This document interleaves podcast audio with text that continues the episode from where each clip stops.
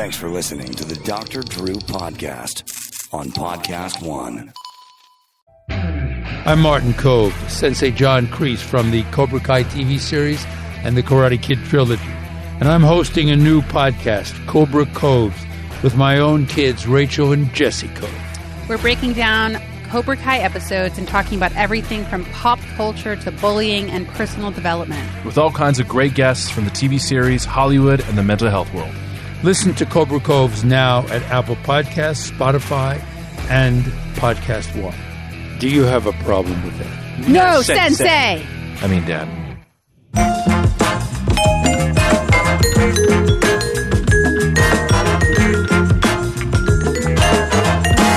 Hey everybody, welcome to the Dr. Drew Podcast. As always, thank you for supporting the Corolla Enterprise. It keeps the wins in the sales. We keep doing this thing. We enjoy it very much, and I hope you enjoy it. If you have suggestions, be sure to let me know. A good place to send suggestions is contact@drdrew.com. And of course, drdrew.tv, where you can see the live streaming shows, as well as check me out on the social media. I need more over at Dr. Drew Pinsky, Dr. Drew Pinsky on Instagram. I do some lives. You can check me out there. There'll be an announcement if I do it. Today, it is my pleasure to welcome my friend Brian Kilmeade. The book is The President and the Freedom Fighter, Abraham Lincoln, Frederick Douglass, and the Battle to Save America's Soul. Brian, welcome. Dr. Drew, am I overdressed? You are overdressed, but this is all sound only. This is sound only, so they can't see that I essentially have my shirt off, and you look like you're going to a wedding. Or a prom. A prom. But, of course, everyone knows Brian, co-host of Fox and Friends, Brian Kilmeade Show, weekdays 9 to noon Eastern, and also frequently on The Five, and occasionally tiptoes into the Greg Gutfeld Show to suffer some abuse at Greg's hands. Yeah, why do I do that? I wondered that. You were on about 3 nights ago or last week, and I was thinking, wow, is it worth it? It's late there. You're gonna have to be up at 5 to do the. I guess it was was it a Friday night show or Thursday you were on?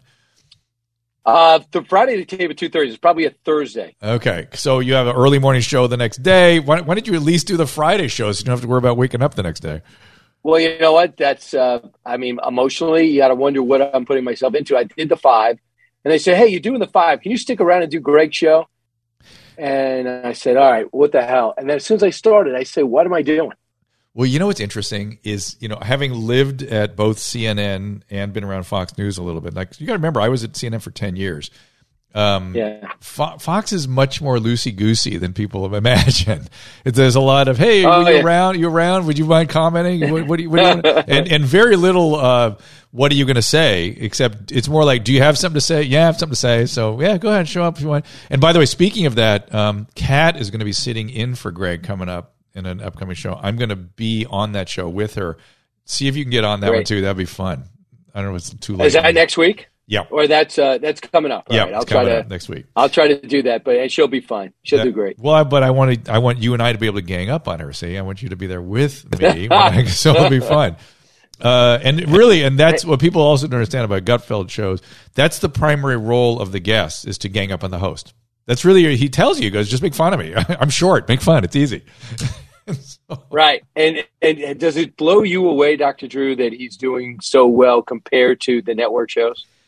It really doesn't for a couple reasons. I was telling Joan, one of his producers, for a long time, it should have been on 5 nights a week. I was like, this reminded me of Politically Incorrect, that show, and I knew what a hit that was.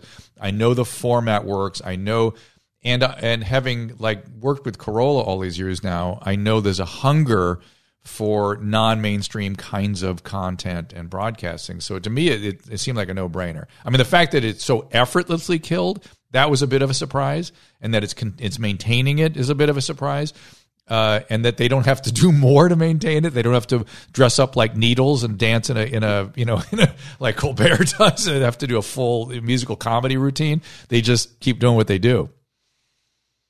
Yeah, there's a couple of things I think Bill Maher nailed it.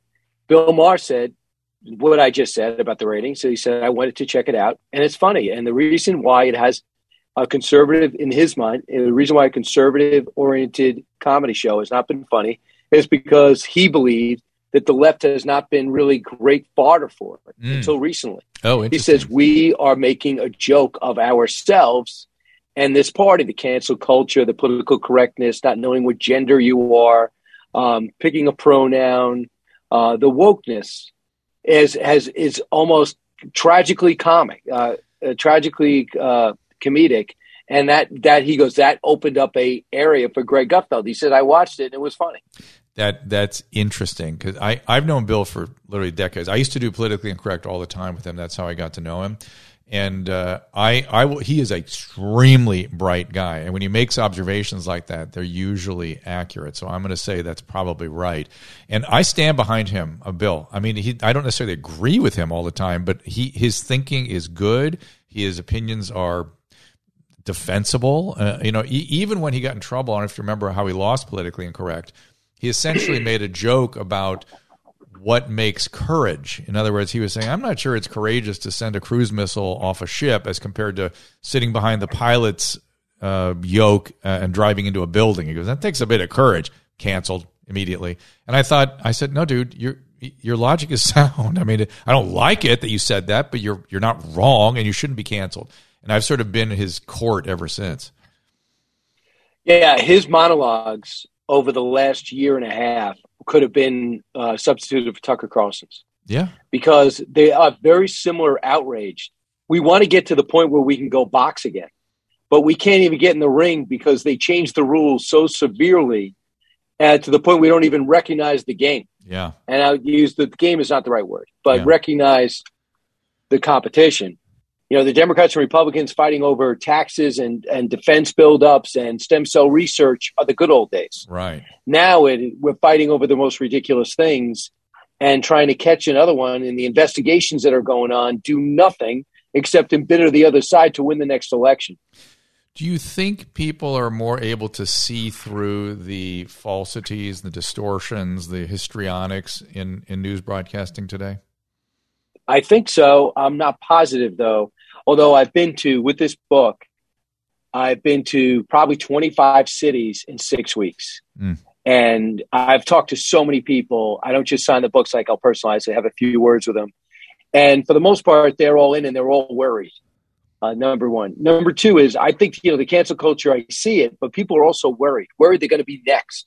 And it's because it's not just celebrities. Yeah. The stuff that, what do I say? How is it going to be misinterpreted? How am I going to be targeted? Yeah. How am I going to be left out to pasture? And it's not just Mitch McConnell and Donald Trump.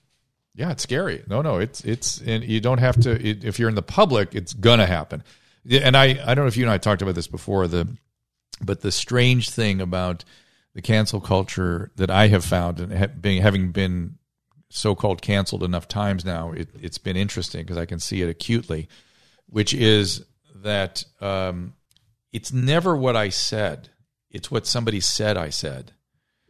You know what I mean? And that's what goes. And I don't. Do you know the story of how one of my catastrophes over at CNN, how that sort of ended? No. So I was there for a long time, and I was mostly doing commentary, and then they gave me a show over at HLN. And we had a really good team of mixed political opinions. They never told us what to say or talk about. It wasn't like there was some overlord telling you what to say. We were sort of charged with doing the kind of secondary stories. So we ended up doing like Casey Anthony and Jodi Arias, and we do other stuff too. We would do, I would fill an audience with like Trump supporters and go, why? What do you see in this guy? Or I'd put a bunch all transgender in the audience. Go, what's struggling, what's tough for you. And we it's a show that would succeed immensely right now, but it was having trouble finding an audience back then. And then they decided to end the show because it's expensive, and they were sort of winding down HLN. They got rid of Nancy and me and Jane. I don't know if you remember that whole lineup at the nighttime. Yeah, sure. And then about 6 weeks later, I was on Don Lemon's show. And he was, like, what's up with Donald Trump? And I was like, well, let's talk about personality disorders and presidents, because there have been a lot. I mean, my favorite president, we're going to talk about the book in a second, which is my other favorite president, but my real favorite is Teddy Roosevelt. And Teddy Roosevelt was a severe narcissist with bipolar disorder. I mean, the guy was a maniac. He would, when he was police commissioner, he'd run around the streets at night and beat people up. That's what he did at night, beat up people in the street if he didn't like how they were behaving himself because he couldn't sleep. And if you went to have a meeting with him, you'd have to walk through Washington, D.C. because he couldn't sit behind a desk. He was so hypomanic. And I thought, be careful with labels, because some great presidents have had some real significant psychiatric stuff going on. And Lincoln, who we're going to talk about, was severe depressive, severe. And I don't know if you know, he also was OCD, and he had an obsession that he had syphilis. There's a book called The Lincoln Marriage. I don't know if you read that as part of your research. But that academic uncovered – you still there? Oh, there you are. Uncovered communication between Lincoln and a Springfield doctor that was caring for him before he left Springfield, where he became convinced he had syphilis because he visited a prostitute down by the rivers, to quote Chris Farley. Right. And he put him on mercury. Lincoln was so obsessed that he had syphilis that if he stopped the mercury, it would come back and he would expose Mary to it. He stayed on mercury during the first half of his presidency, and the major side effect of mercury is depression. And he is described as having had severe depressions during those early years. So isn't that interesting? Is that another sidebar? I never knew that. Sidebar of history. So the next day I went into my radio station, and my program director went, "Hey, that was interesting what you said about Trump last night. Can you give us 30 seconds for our website?" Yeah, all right, I can just distill it down. And then as I'm getting up, he goes, balance it out. How about 30 seconds on Hillary? Anything you want to say about her? And I went, funny thing, they just released her medical record, and the care she is getting is atrocious. I have so many critiques of what the doctors were doing with her that I could tell it was the patient dictating the care. They clearly wasn't getting proper medical care. So I did 30 seconds on that. I wake up the next day, the Drudge Report puts out a headline, "Finally a doctor says she's not suitable medically for office," which is not what I said at all. And it became this viral nuts. And CNN came down on me like a ton of bricks. That was the first time I'd encountered anything like that over there. And then a week later, we canceled the show because we had planned already to do that. And then, of course, now the viral story is, he was canceled because he spoke out on Hillary, which I had neither were true. And I went back to CNN and I said, "How about I come on and set the record straight? Because I have no hard feelings. This has not been a fun experience, but this whole experience with you guys has been great, and I'm happy to set the record straight." They're like, "Shut up, just shut up." And that was I'd never been on there since. Was that interesting? Yeah, I do remember reading that, but you do stand by what you said in that you do think she was getting bad care, right? Oh, and her doctors responded to everything I said as though there were interrogatories. They literally said and they sent her to a hematologist for a hypercoagulation workup exactly as I suggested, because she was getting really suboptimal care. I mean, she had two clots in her legs and a clot in her transverse sinus in her skull. That is way out coagulation abnormality. Something is going on. And they had her on a medication. And by the way, she had a stroke as a result of the clot in her skull. That's why she wore those glasses with the opaque thing that's called internuclear ophthalmoplegia from the stroke. And they were giving her armor thyroid. And she wasn't even formally hypothyroid. And I thought, oh, that's the patient saying, "I want to lose some weight," or "I need some energy." And armor thyroid was reported, I did a literature search, as causing hypercoagulation. So I was like, this is horrible medical care. And they did adjust. They adjusted course quite a bit. So there you go. That's my story. But going through that was really disconcerting, right? Disconcerting. I mean, it's terrible. It's awful. I've been through, and it was one of my early experiences with shitstorms. Although every time I'm on your radio show, I've come to anticipate a shitstorm because your producer will take out something I said and take it out of context and push it out, and then lo and behold, shitstorms ensue. But I'm getting kind of almost used to it. You know what I mean? There are just so many now. It's and that's why I'm wondering if people are sort of seeing through some of this stuff. It's like, ugh, I hope so. Already. Yeah, and I feel like they're. I mean, my thing with the text messages with ICE was January 6th, January 6th riots. So I'm going from TV to radio. I have 6 minutes, in which time I was on the air with Pete Hegseth. Pete Hegseth's covering it, the rally. And I go, "Where are those people going, Pete?" He goes, "They're going to the Capitol." And I said, "Well, that's not going to be good. There better be security there." And I go upstairs and I go to do radio. I look up and I see what we all have seen a million times. Yeah. So while this is going on, I do what I always do. If I want to get new information, I text newsmakers all the time. Is this true? Did this happen? Did the president really go to the basement during the riots? He goes, you will tell this on the record. You can set this straight. And I could sit there and give my show the best information. And I knew for this window, I would have great contacts. I don't know if I'm going to have the next presidency or the next one, but I have that one. So when this happens, I text Mark Meadows. And I'll tell you, I'll text Mark Short. I text Haley McEnany. What is going on? Do you understand how bad this is? I also text members of the Trump family, not Donald Jr. And I said, Eric, you got to stop these guys. I go, do you want this? He's like, absolutely not. He goes, Brian, you've been to my rallies. This is not our people. Our people aren't violent. These aren't our people. Ooh. So I obviously am in the eye of the storm. Wow. Eric would never say something like that. For Don Jr., by the way, to say, tell my dad to get on TV or whatever he said, shows you there was no script to that. Mm. Nobody wanted that to happen. If the son who gave the keynote address during that stupid, ill-advised rally, if he didn't know this was happening and knew it was bad, that shows you that shows you Trump had no idea, but he should have hopped on TV earlier. So they exposed it. But the thing that they missed, Drew, is that I never changed my stance on January 6th. I never soft pedaled it. So I went back and I pulled all the sots of me saying January 6th. I don't care how many people were there just to create havoc. Trump set it up by saying, go to the Capitol and be heard. And Rudy Giuliani said, basically, show your muscle. And I said that. My guy stopped pulling sound bites after about 15. Well, over the course of the next 6 months. The weird things to me is, Kat brought this up the other day too, that somehow the anchors at Fox endorse that behavior or that whole January 6th thing. Not one of you that I've ever talked to is anything other than like, that was a bad, horrible thing. It was awful. Right. It was a riot. Yeah, I mean, but do I think that CNN should be doing 50 minutes of every hour on it? And that's why their ratings are cratering. You have never seen ratings this low on a major network like this. And, on any given hour, we're doing 5-6 stories. Why do they – I wonder why they keep doing that. They're Trump-obsessed. They've lost their equilibrium. They're Trump-obsessed. Well, it's all sort of Trump derangement. But they are – having lived over there, for a long time, they're very rating-specific. And by the way, when they look at the ratings – Fox is at the top. We would put our hand over Fox and then look at everybody else. Really? 100%. And we look at CNN, MSNBC, everybody. And we would just specifically like not even – your hand would just go over the Fox ratings because it was so ridiculously higher than everybody else. But they were obsessed about it. I wonder if they're trying to switch to a pure digital outlet.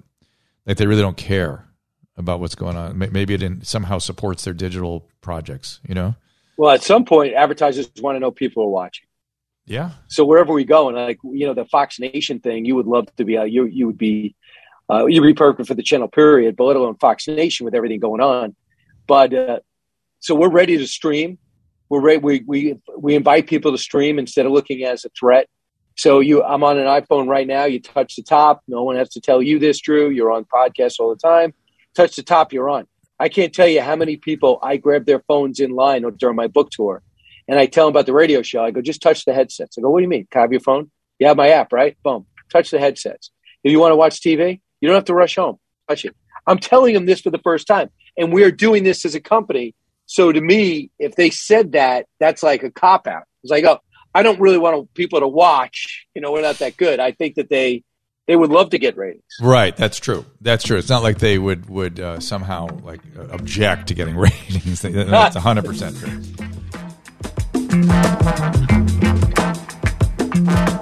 Well, this year it is time to invest in yourself and relieve some of that ongoing anxiety and sleeplessness.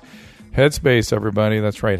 We say we feel fine, but we don't really mean it. Headspace is scientifically proven to help you manage your feelings and your mental health. Recent studies showed that in just 2 weeks, Headspace can reduce stress by 14%. Whether you're looking to relieve anxiety and stress, sleep better, improve focus, Headspace is your daily dose of mindfulness. I particularly like those very short meditations. They're very easy to put into your day, and they have significant benefit. Well, whenever you feel not so great, maybe Headspace Appreciation Course so you can instantly feel happier about what matters. However you're feeling, try Headspace at headspace.com/Drew. Get 1 month free of their entire mindfulness library. That is the best Headspace offer available. So go to headspace.com/Drew today. One more time, that is headspace.com/Drew.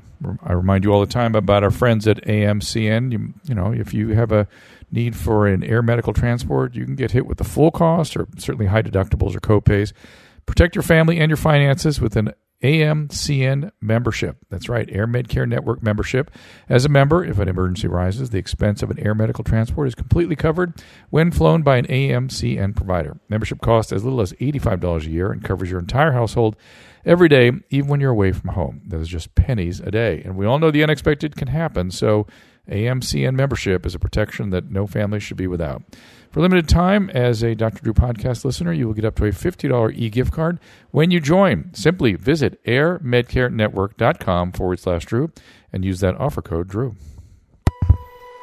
Today, we launch Goya Cares. The mission of Goya Cares is to love and care for God's precious children. Part of that mission is to bring awareness. Be somebody to somebody. To stop the abuse and trafficking of future generations. With awareness comes prevention. Every life is a precious gift from God. You are what? I'm a precious gift from God. I'm a precious gift from God. I'm a precious gift from God. I'm a precious gift from God. I'm a precious gift from God. Soy un regalo de Dios. I'm a precious gift from God. We will do this through a series of educational videos that we can bring to community leaders, schools, parents, and children. Even though the subject matter is very dark and heavy, the kindness on this set has radiated throughout the project. This is going to bring a global call to action. Goya Cares. Hopefully we can save people's lives. And be the light that blocks traffic. We need to be God's light. Join Goya Cares and visit blocktraffic.org to watch the series. All right, so let's get to our project at hand here, which is, of course, this amazing book, which I've told you before I love. These are two historical figures that I am essentially... Well, I know a lot about, and I would to say that I'm obsessed with them would maybe not be an overstatement. The Lincoln, reading Lincoln biographies, probably starting 20 or 25 years ago, is what backed me back into studying history again. And I've done a lot of my historical sort of studying through biographies as a result of getting so preoccupied with Lincoln. But one of the other sidebars I got into, well, one of the other great figures I got into through biographies again was Frederick Douglass, who he made scales fall from my eyes several times on several, just seeing the world through his brilliant assessment just made me see things, made me see stuff that I had not seen before. It made me guilty, frankly, that I didn't see things quite the way he articulated them. And in your book, again, Abraham Lincoln, Frederick Douglass, and the Battle to Save America's Soul, I have told you, hits the highlights. That you just nail the really important moments for these two figures, and you're condensing a lot of history into a short book essentially, but you don't miss anything. It's the important beats are there, thanks. And which I just love. And so you clearly researched the hell out of this. The first thing I did, is that when I'm reading these biographies, and when you read Frederick Douglass's own words, I go, wow. I'm going to be able to knock out any critic because I'm using quotes. I'm going to build these chapters around the quotes. I'm going to get the premise and get the quotes. And the first thing I did was what we're doing now, talk it through. I have this great editor, and we sat there, and I had to pitch it. They weren't for it, the idea of doing this. Two people at once, you know, where's the unique angle? I'm like, well, they're together. And we went back and forth. And I go, I can't avoid race. I know we've been able to avoid race now. I want to take on race, but we don't need to do the plowed ground of Civil War. So the first thing I did is talk the whole thing through. And they would say, she taped it all. And she would come back and she goes, I bounced it off some historians. We think you're getting too caught up here. I think you're getting too caught up there. And that's how we would start. Before I would put one thing down, first thing I did is research for about 3 months. And then I said, this is what I really want to do. And then it was just back and forth, and we would tape the whole thing. And that's how we did it. I try to do it in a conversational way. It's one of the reasons why the book on tape flew. Oh, interesting! That was the fastest I ever got it because it is so conversational. It does sort of. It feels like you're telling a story, and I think the really nice component of this book and its timing is that it came out just after The Failed Promise, which was about Andrew Johnson and Frederick Douglass. And these are if you want to kind of take a glimpse at this history, your book and The Failed Promise cover it very, very, very well. So let's talk about these guys. As I said, Lincoln, unlikely hero in a lot of respects, right? I mean, people forget, because he is mythologized and obviously his assassination suddenly made him, for the ages, as his Secretary of War said. He was hated. I mean, he was not a popular figure by any stretch of the imagination, the vast majority of his presidency. I mean, he didn't get any Southern votes at all. He got 40% of the vote and none of the South. And because Douglass's party divided itself, he was able to slip in and get the win. Plus, it's a brand new party. They were able to unite around this Republican Party. And he wasn't running. This is, I think, this misconception I had. I always thought that Lincoln basically ran as an abolitionist. Absolutely not. No. The second term, there was so much about that was yet, but not in the first. So let's talk about that. There was enough promise there to keep Douglass from going to Haiti and bailing out of the country. So he had an evolution, and some people will vilify him for having ever been the way he was, which was of his time. He was a racist, full on. Even though he was a racist, he concluded that slavery was, quote, a wrong. That was the difference between he and Stephen Douglas, which was, Douglas would say, I don't care if slavery is voted up or voted down as long as the rights in the territories are preserved. And Lincoln would say, there's certain things you don't get to decide. You don't get to enact a wrong. And that's where you and I disagree. But his solution was that the slaves should be repopulated to Liberia. That was his idea. It took a long time for him to understand that these are African Americans, and Frederick Douglass was key in helping him see that, because that was Douglass's thing from the beginning, which was, you don't understand. I'm as American as any of you guys. I just came here through a horrible means. Which is awesome, because here's a guy that could hate the country and said he wanted to make the country better. I don't know anything about Liberia. I just want you to be open to this, is that there's an excellent chance that Lincoln was smarter than everybody. So how do you choose to reluctant white people who believe that slaves should be free, but they don't want to fight for slavery? They're not going to fight for black people. How do you convince them? Well, if you believe enough of what Lincoln's doing, Lincoln has to convince the people of the North, the Union, that I tried everything, and this is the only way for us to exist together. Yes. We have to find a way to live together. That's right. How do you convince people to do that? Well, I have an idea. Let's call the press into the White House, call the black leaders of its day, absence of Frederick Douglass, in there, and make this proposal, money and everything. I got private donors. We're going to be able to ship you out. We're going to be able to give you some start money, and we're going to just apologize for all this and come off very crass and direct and unsympathetic. So I'm open to it, and I believe it more every day, that he almost did this as a show. Because as a leader, you could be the ultimate abolitionist. You're leading a country that wasn't ready to be led by an abolitionist. And he knew it. So, okay, yeah, guys, you're fighting, and the guys seceded, and we're going to get this country back together. We're going to bring the Union together. And just by the way, we're fighting for slavery, but that's not the main reason you're fighting. But gradually, that became the main reason we were fighting. That's what it was about. Yes, if they did not have slaves, if they didn't have slaves, we wouldn't have the war. Yes. But the North wasn't ready to emancipate the slaves. If you said you were fighting for emancipation, they would have said no. So how do you get them to your route? How do you bring the country, what's left of your country, around to what you're thinking? Show them that you tried everything. And maybe colonization, while a theory might have thought about, he said, I have an idea. Let's make a show of this. And when it fails and no one takes me up on it, let them know that this would never work. We have to learn to live with each other. And that's why he didn't invite Douglass. Yeah, I can't read his mind. But I've read a lot of his words, and he definitely had a Eurocentric white view of the world. I mean, that's his perspective, and that's all he'd ever been exposed to, let's be fair. But I don't think you have to really remember that abolitionism was a radical position at the time. Radical. And the closest thing to an abolitionist was Seward.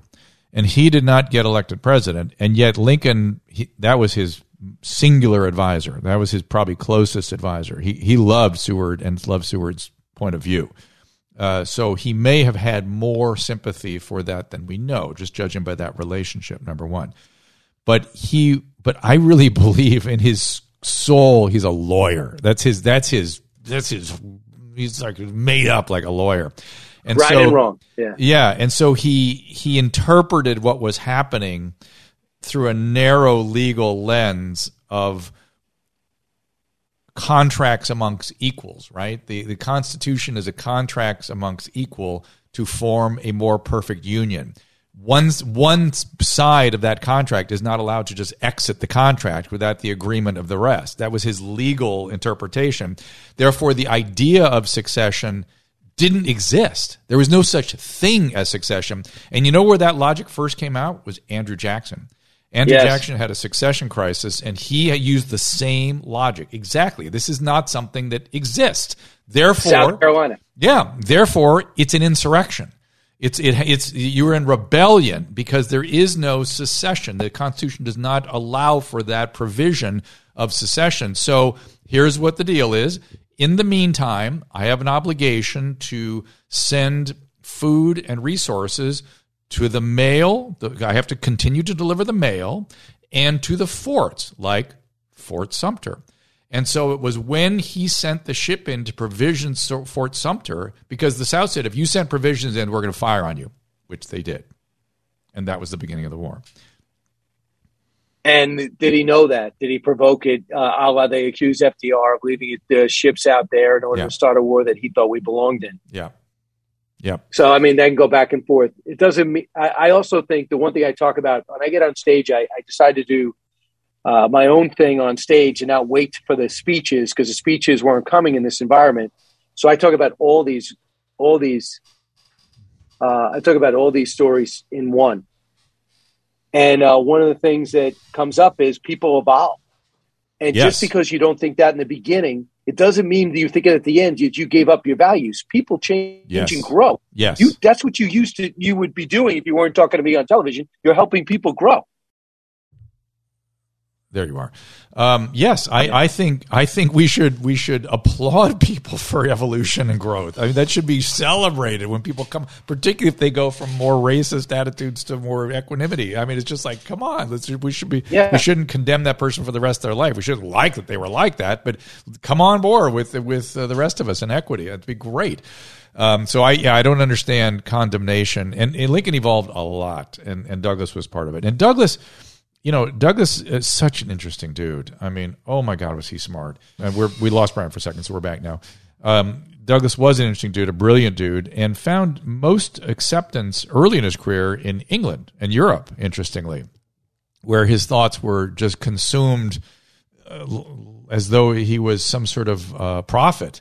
Speaking from on high. It was really interesting to me the way he was accepted in Europe, and it took quite a while to get it going here. He had some real headwinds. He was all the way through his life was terribly mistreated, including his newspaper being burned down late in his life, and maybe his house. Yeah, they suspected arson, and there's just a lot there. When I went back there to do this TV special on it, it's true. But he still came back, right? I mean, he still came back. He could have went to Europe and had an easy life. And he came back to finish the work here, make America more perfect union. I think this is what you have to understand about him. Yeah, he had an absolute, again, as I understand him, commitment to the notion that the slaves, as they became citizens, were every bit, A, an important piece of the history of this country, and B, citizen with the full rights and privileges, and look forward to them participating as any other citizen in this country would participate, and almost got there. Yeah. It was early in Reconstruction. It was kind of going that way. And then Johnson, and then the Democrats, and then the Democratic state leaders just destroyed everything. And that's why I think I told you on our other time we were on the air together, I would say that the single person who did the most damage to America is not another outside force, not the Japanese in Pearl Harbor. It was John Wilkes Booth. Because if you had this Lincoln and you combine him with, we now know of Grant, the greatness that he was, the great person he was in his own way. And then you combine that with the genius of Frederick Douglass as a self-made man. We would have been a different, we might not have needed the 1960s. Yeah. Yeah. I understand what Brian is saying is that we were going towards a very highly integrated, empowered society that got essentially dismantled by what were essentially leftover Confederate soldiers, warlords, and gangs running around just killing people, angry at what the war did to the South. Really angry at having lost. Lincoln's plan was to flood the South with teachers and housing, and there was going to be a mass education effort. And would it have been uneven? Absolutely. Would there still have been these racists hanging people for black people for voting? Absolutely. Yeah. But what Grant did is they had a 4-year head start on Grant. And then when Grant started sending in troops to clean out the KKK and certain states, and then he had the tough situation. If he sends in troops into Mississippi, does he not win Mississippi when he runs for election? Right. So he has to wait in order to get the votes, and then he would send in troops afterwards. But this is what I picture. I picture if you loved Lincoln at war, you would have really loved him in peace. I agree. And then the third term, I bet you he would have ran for a third term. He's only 56. Yeah. And if he runs for a third term, backed up by Grant's 2 terms, I mean, we're a different country right now. Yeah, you're absolutely right. It's a sad, sad piece of the story. Did you learn anything about Douglass that surprised you? Everything. Oh, really? I mean, that he continued to get better and smarter, and I think it's a lot of times I was told this about boxers, like when they win a world championship at 29, nothing ever compares to it again. That even though he had other challenges and other successes and would go advise 6 other presidents, his zenith was fighting for freedom, for that 13th Amendment. Mm-hmm. And that was his pinnacle. And he never had the same type of high as he had after that war, even though it came with so much death and destruction. And also how he was determined to fight for women's rights. Right. I mean, the guy pivoted right away with Susan B. Anthony and other female leaders, because I did a feature for What Made America Great, and I kind of stumbled onto Frederick Douglass all over this, showing up at women's rights events, saying, we got to get them the right to vote. This isn't right. And, hanging out with them when they were petitioning Woodrow Wilson, during the World War I, and basically these women were getting arrested. So Douglass never stopped. And also when I did the feature, I went up to Douglass's last home, which sits on top of the hill overlooking Washington, D.C. And they say the day that he died, he came in, he basically typed a few things up and was all set to go to another woman's event at night. Wow. And was all pumped up for it. And he dies of a heart attack in the hall. Oh. So this guy did not stop. No. He had the same frustration with parents too. His kids weren't nearly as driven. His son, one was a bit of a screw up. And he would give them and let them take over the business. And they kind of run it into the ground. His wife, you saw the human element. His wife wasn't engaged. She never learned to read. So all the stuff that he was doing, he could never really talk to her about it. She didn't fully understand it. So he would have other women, not clear if he had a relationship with them, but intellectual relationship with them to sustain himself personally and challenge himself. So, and he would also brag about that, I'm part Indian, I'm part white, I'm part black. I'm not just one. And depending on how you look at me, you can see me in anything you want. The other thing I think is important about Douglass is he said, I'll work with anyone if there's something I can work with them with. So even if I'm not perfect, if I could teach them a little bit about being on camera, even if he doesn't like me, if I could teach him to be better on camera, he would deal with me. I didn't have to be the ideal person for Frederick Douglass to befriend. He would talk to people about their different expertise and take that from them and move on. Yeah, and I thought that was good. That's a great way to approach life. That to me, I sort of saw that there were aspects of him that were very much like Martin Luther King, and that was the part that I thought was he just wanted us to all move forward, improve, get better, try to see my point of view, and persuade. He was an arguer. He persuaded people to his position, and he wanted to bring people on board that didn't necessarily see things the way he did. He wanted to bring everybody over because he was so clear. He was so clear on what right was and what where we needed to be. And yeah, I completely agree with you. He was the fact that gosh, when I think about his life and the fact that a lot of people haven't read his words and don't understand what a great figure he was is one of the. It's a mystery. I believe that's something that's going to get solved soon. Maybe your book will be part of it. But that if you just read his words, they're so compelling. He's such a genius. He was so persuasive, and so his argumentation was so clear and so good, and come from experience. And by the way, as far as his experience with women and his family life and stuff, he of course he had problems with relationships. He was a slave. His family was ripped out from under him. He was beaten terribly. I mean, he was sent away as a wayward slave, as somebody that needed to be sort of broken before he escaped. I mean, he really, of course, he had relationship problems. But I find it kind of interesting that people do point as his sons and describe them the way you describe them. If you read Charles's letters, that dude had some horsepower intellectually. He may have. I think he had some bad luck, really, because he was a really interesting kid with a lot to say. It was tough having Frederick Douglass as your dad. Exactly. He's not Frederick Douglass. Nor was he ever going to be. But I think Charles, he had some sort of important positions in Washington too along the way, and he was a great observer of what was going on there, and he was kind of like his dad, is a little bit magnanimous, like it's like, you know, we don't like this. This is they don't see it right yet, but they're going to get there. We're going to get them there. So yeah, and they both fought in the Civil War for the 54th. Yes, they did. Especially again, Charles again was, I think, distinguished, if I remember right. Did you write a Grant book? Are you going to do that? No, but I read it. I read the thing that got me excited about that era was Ron Chernow's book. It's amazing, right? Oh yeah, I mean when I finished that book, I thought I lost a family member. When here he is with throat cancer, and they're scraping his throat in order to finish his memoir in a big race to get his family some type of money because he trusted one of his former soldiers who ended up being a Bernie Madoff character. Yep. And because it was General Grant that invested, all his friends invested. Yep. So all his friends would lose all their money. He loses all his money. And he gets his house donated, and Mark Twain comes in at the end and says, what kind of book deal did you cut? I go, oh, they gave me X amount of dollars. And what are you doing? You have any profit? No, I just got the money. He goes, no, we're redoing that deal. And he put together the best memoir in history. Yep. And he was motivated because he was fighting. He knew he was dying. And number two, he wanted to leave his family something. And to see them physically woven in with razors, cutting the tumors out of his throat. Yep. You know, because he smoked, that's got to be 99% of it. Yep.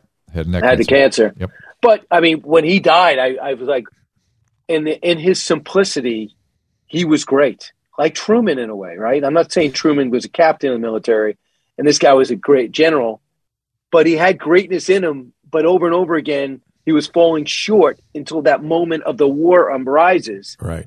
And what did they teach us in school, Dr. Drew? That he was a corrupt guy and his administration was marked by corruption, yep. Drunk. And it's not the case. Not at all. Now, Chernow was very kind to him. Yeah. No, I did. You know, addiction, let me tell you, if you find this, some people are born that way. Yeah. Doesn't he sound like a guy that, you know, I had a couple of friends in 11th grade. I remember we first started having a few beards and the age was 18. Yeah. And I remember just watching these guys not stop. No, those are real deal alcoholics.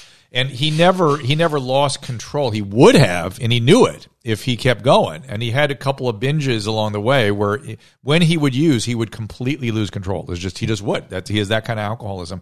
But they kept him under lock and key. His wife did. His personal assistant did. They watched him like a hawk. And so they kept him sober. You know, it's not the way, you know, you normally keep somebody sober, but they were able to do it. And he had certainly had other things. And because his life was so dramatic, he had other kinds of drama that was stimulating him to keep him from drinking. But the way Chernow described it made sense to me. That fit the way his alcoholism probably manifested. And because I was so ignorant to Reconstruction, the Grant book sent me down a rabbit hole with that. I thought, oh my God, we have some sort of collective amnesia about that period of history because it's so traumatic and so awful. I know. I think we pushed it away. We don't have to think about it. That's when I immediately started reading all the Frederick Douglass stuff and more about Reconstruction. And that's why I read the Andrew Johnson book. But I want one last quick question, and then I got to let you go. Frederick Douglass wrote 2 autobiographies, right? Or 3, 2? He updated it, the same one. He updated it 3 times. 3 times. And did you read the last one or the first one? Which one did you read? All of them. I read all of them. The first one's about 120 pages. Ah. And you know what's so interesting about the last one? He goes and visits the guy, his last owner. His name is Ald. And he's dying, and he asked to see Douglass because Douglass this time is very famous and kind of vilified him because by telling the truth. And he goes to see him at the end. And that interaction is something, you know, what I did is I researched to be able to outline the book and then do the book. And then when I finally finished the book and they were reviewing my transcripts, I went back and reread almost everything again. Wow. Because you learn more. You keep reading now. Yeah. Now, once you learn, you pick up more. Know what else to look for, right? Yeah, yeah. So I just started picking it up. And I'm like, wow, he went back there. And he said, you know, I always knew you were going to get away. I always knew that you were not going to spend your life a slave. And he said, I didn't hate you. I hated slavery. And I'm like, wow. To get to that moment where you could look at a dying slave owner as a former slave and say, I didn't hate you. I hated slavery. I'm like, wow, who are we to hold on to grudges, right? Yeah. I mean, yeah. Gratitude is always a healthier place to be, and in theory, if you can get there, it's hard to get there. Well, Brian, thank you for sharing the thoughts on the book. I recommend it most highly to people. It's a great way into the topic of both these men, and again, you'll hit the highlights and you'll hit them in a way that don't leave anything out. It's The President and the Freedom Fighter, Abraham Lincoln, Frederick Douglass, and their battle to save America's soul. And my prediction is, if you read this book, it will send you on a path. You'll start reading more biographies about both these men, because they are really such fascinating figures, and their shadows loom large over us today. We have a lot we can learn from them, both in terms of how they thought, in terms of how they lived their lives, in terms of what they were feeling at the time. And their potential is up to us to live out. So maybe it's time that we all paid good attention to these guys. Brian, thank you so much. And I'll see you in New York. Go get him, Dr. Drew. Right, talk to you soon. Thanks, Brian Kilmeade, everybody. We'll see you next time. For calling times and topics, follow the show on Twitter at Dr. Drew Podcast. That's D-R-D-R-E-W Podcast. The music from today's episode can be found on the swinging sounds of the Dr. Drew Podcast, now available on iTunes. And while you're there, don't forget to rate the show. The Dr. Drew Podcast is a Corolla Digital production and is produced by Chris Loxamana and Gary Smith. For more information, go to drdrew.com. All conversation and information exchanged during the participation in the Dr. Drew Podcast is intended for educational and entertainment purposes only. Do not confuse this with treatment or medical advice or direction. Nothing on these podcasts supplement or supersede the relationship and direction of your medical caretakers. Although Dr. Drew is a licensed physician with specialty board certifications by the American Board of Internal Medicine and the American Board of Addiction Medicine, he is not functioning as a physician in this environment. The same applies to any professionals who may appear on the podcast or drdrew.com.